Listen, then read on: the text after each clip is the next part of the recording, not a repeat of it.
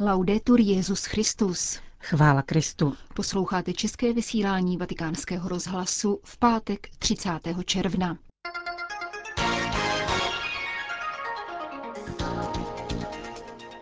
Dialog vyžaduje postoj vstřícnosti, řekl papež František členům italsko-latinsko-americké organizace, které dnes přijal na zvláštní audienci. Římský biskup věnoval půl druhé hodiny rozvedeným ženám. Němečtí biskupové reagují na zákon o manželství pro všechny, který dnes schválil Bundestag. To a mnohé další uslyšíte v našem dnešním pořadu, kterým provázejí Johana Bromková a Jana Gruberová.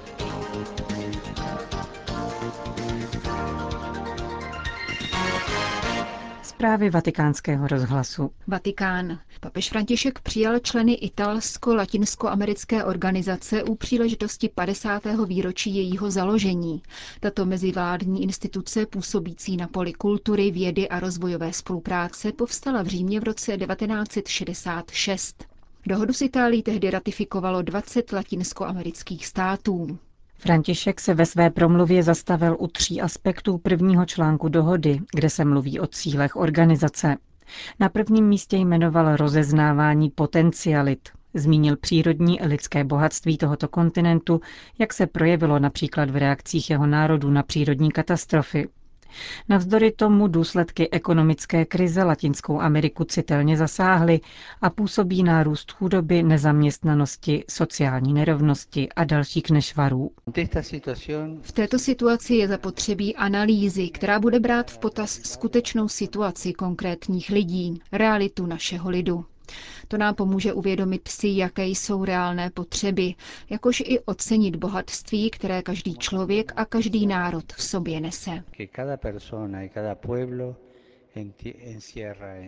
František zmínil dále nezbytnost koordinovaného postupu, zejména pokud jde o fenomén emigrace. Přestože není ničím novým, v posledních letech opět narůstá. Naši lidé, nuceni situací nouze, odcházejí hledat nové oázy, kdyby našli větší stabilitu a práci, která jim zaručí důstojnější život. Konstatoval papež a připomněl nejrůznější kriminální jevy těžící z těchto migračních proudů, jako je obchod s lidmi či organizovaný zločin. Emigrace sebou nese také drama rozdělených rodin.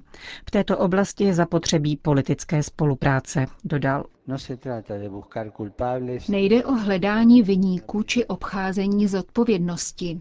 Všichni jsme povoláni k tomu, abychom pracovali koordinovaně a společně. Nakonec papež zmínil podporu rozvoje, kterou vidí zejména v posilování kultury dialogu. Některé země procházejí těžkými časy na politické, sociální a ekonomické úrovni. Občané, kteří mají méně zdrojů, jsou těmi prvními, kdo si všímají korupce v nejrůznějších sociálních vrstvách a špatné distribuce bohatství. Posilování politického dialogu je nezbytné jak mezi různými členy tohoto združení, tak se zeměmi jiných kontinentů a především s evropskými, kvůli poutům, která je navzájem spojují. Dialog je nezbytný, avšak nesmí to být dialog mezi hluchými, poznamenal papež František. Dialog totiž vždy vyžaduje postoj vstřícnosti, která přijímá návrhy a sdílí své aspirace a je tedy výměnou založenou na důvěře a přání dobra pro obě zúčastněné strany, uzavřel svatý otec. Vatikán. Papež František si vyslechl vyprávění o mnohdy nelehkém každodenním životě žen a matek, jejichž manželství stroskotalo a které se často sami starají o rodinu. Mnohé z nich nalezly ztracenou stabilitu v církvi, která jim v krizové chvíli nabídla prostor a přijetí. Setkání se skupinou španělských katoliček se odehrálo v pondělí odpoledne ve Vatikánu mimo oficiální agendu a trvalo zhruba 95 minut, což se vymyká běžnému časovému rozsahu papežských audiencí. Nevelkou skupinu z dieceze Toledo pozval sám papež, poté co mu tamní arcibiskup Braulio Rodríguez v dopise popsal pravidelné měsíční setkávání těchto žen k adoraci nejsvětější svátosti a sdílení. Setkali jsme se s otcem, který nás laskavě a zcela prostě vyslechl. Uvedla pro italský deník La Stampa jedna z účastnic audience, Esperanza Gomez Menorová, a dodala, Papež naléhal na to, abychom své děti vychovávali s láskou, měli v úctě celý svět a modlili se za naše bývalé manžely. Esperanza se jako matka dvou dětí zeptala, jak se bránit obvinování bývalého manžela a papež jí doporučil, aby nikdy neužívala dětí jako bojové zbraně. Kázala vlastním příkladem a vykonávala všechno s velikou láskou. Jiná z žen, Izabel Díasová, se dotkla postavení rozvedených žen v církvi. Papež ji vyzval, aby na základě vlastní zkušenosti pomáhala lidem v obdobné situaci a zejména opakovaně zdůraznil, že církev všechny rozvedené přijímá a objímá. Se skupinou žen přijel delegát pro rodinnou pastoraci toletské arcidiecéze otec Miguel Garigos. Papež nám řekl, že jako lidé nejsme povoláni k setrvání v otevřené ráně. Máme si navyknout žít s jizvami a učinit to důstojně, protože jizvy minulého utrpení nás zušlechťují, stejně jako vrázky starého člověka, sdělil italskému deníku. Dále doplnil, že papež ženám navrhl četbu čtvrté a sedmé kapitoly exhortace Amoris Laetitia.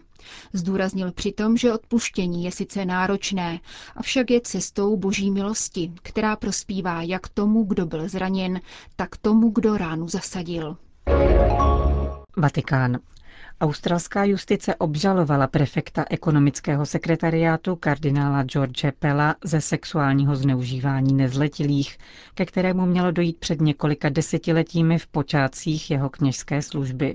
Australský kardinál, který náleží také do papežova poradního sboru devíti kardinálů, byl předvolán, aby 18. července vypovídal před soudem v Melbourne.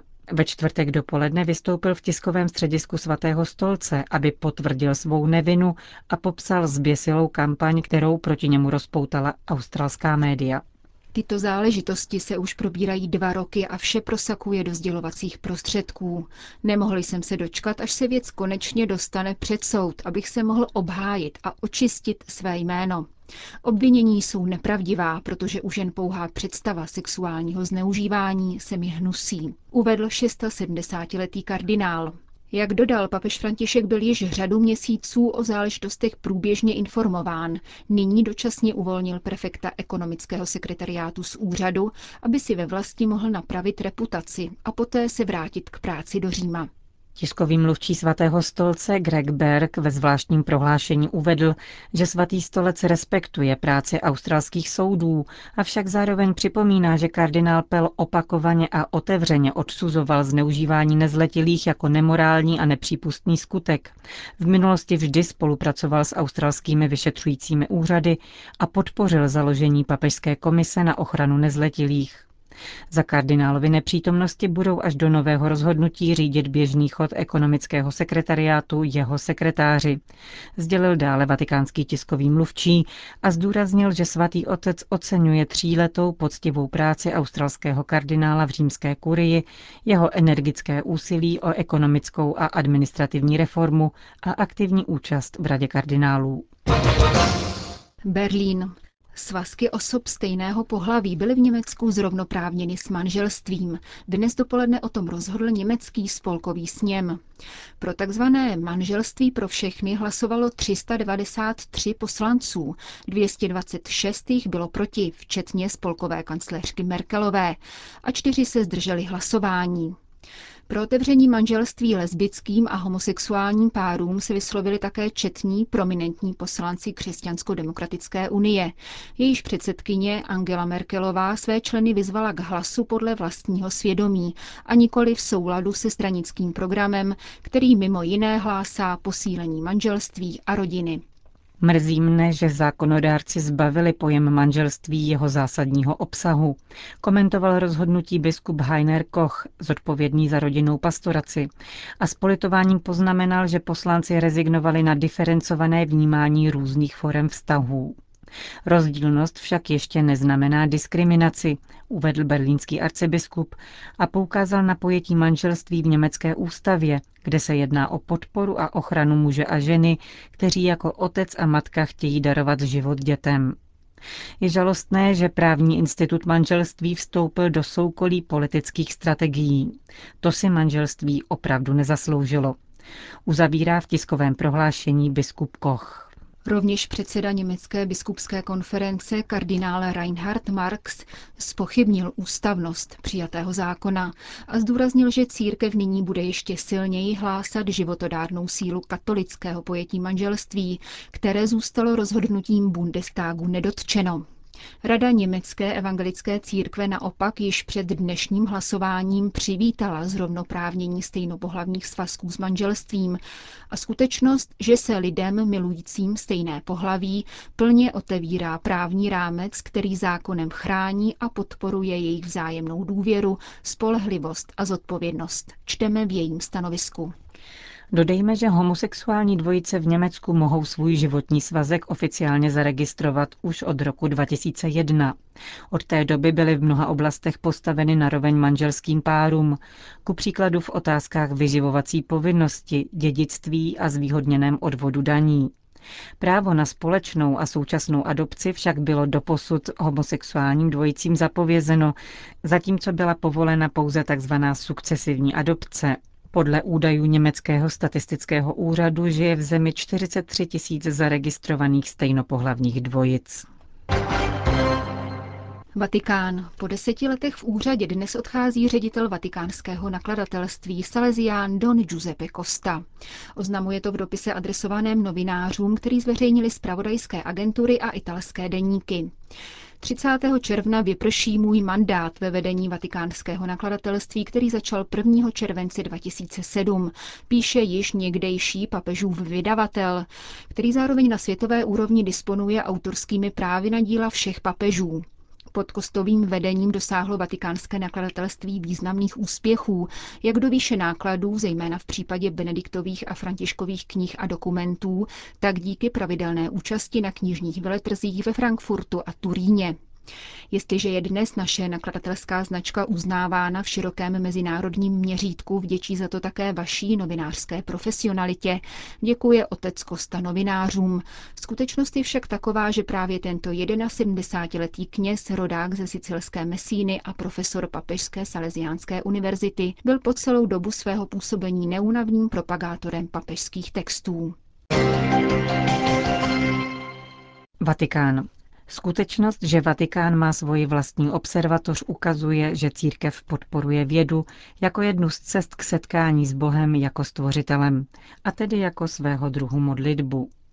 Poukazuje na to ředitel této observatoře, bratr Guy Consolmagno, v rozhovoru pro italskou agenturu SIR.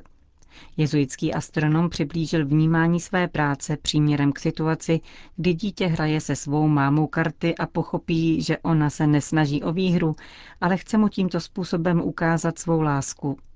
Dnes, když pracuji jako vědec, vnímám to, jak si Bůh jako otec se mnou hraje, aby ukázal svou lásku k nám, dodává americký jezuita. Bratr Konsolmaňo poznamenal, že stvořitele nelze chápat jako prvek stvoření nebo jako síly vyplňující nedostatky ve vědeckých teoriích. Takovéto božstvo by byl jakýsi Zeus, který metá na zem blesky, ale to není náš Bůh, říká ředitel Vatikánské observatoře. Na dotaz, proč vstoupil do tovaristva Ježíšova, odpovídá. Toužil jsem dělat něco nejen pro sebe, ale zprostředkovávat to, k čemu jsem dospěl, ostatním. Učinil tak ve věku 37 let, kdy už působil na vědeckém poli. Od té doby pokračuje v práci astronoma, aby ukazoval lidem nejen krásu vesmíru, ale také jeho stvořitele. Skutečnost, že církev financuje práci na nových objevech, ukazuje, že společenství věřících se pravdy neobává. Pokud někdo pociťuje strach ze skutečnosti, pak se v jeho životě nedostává pravé víry, říká bratr Consolmagno.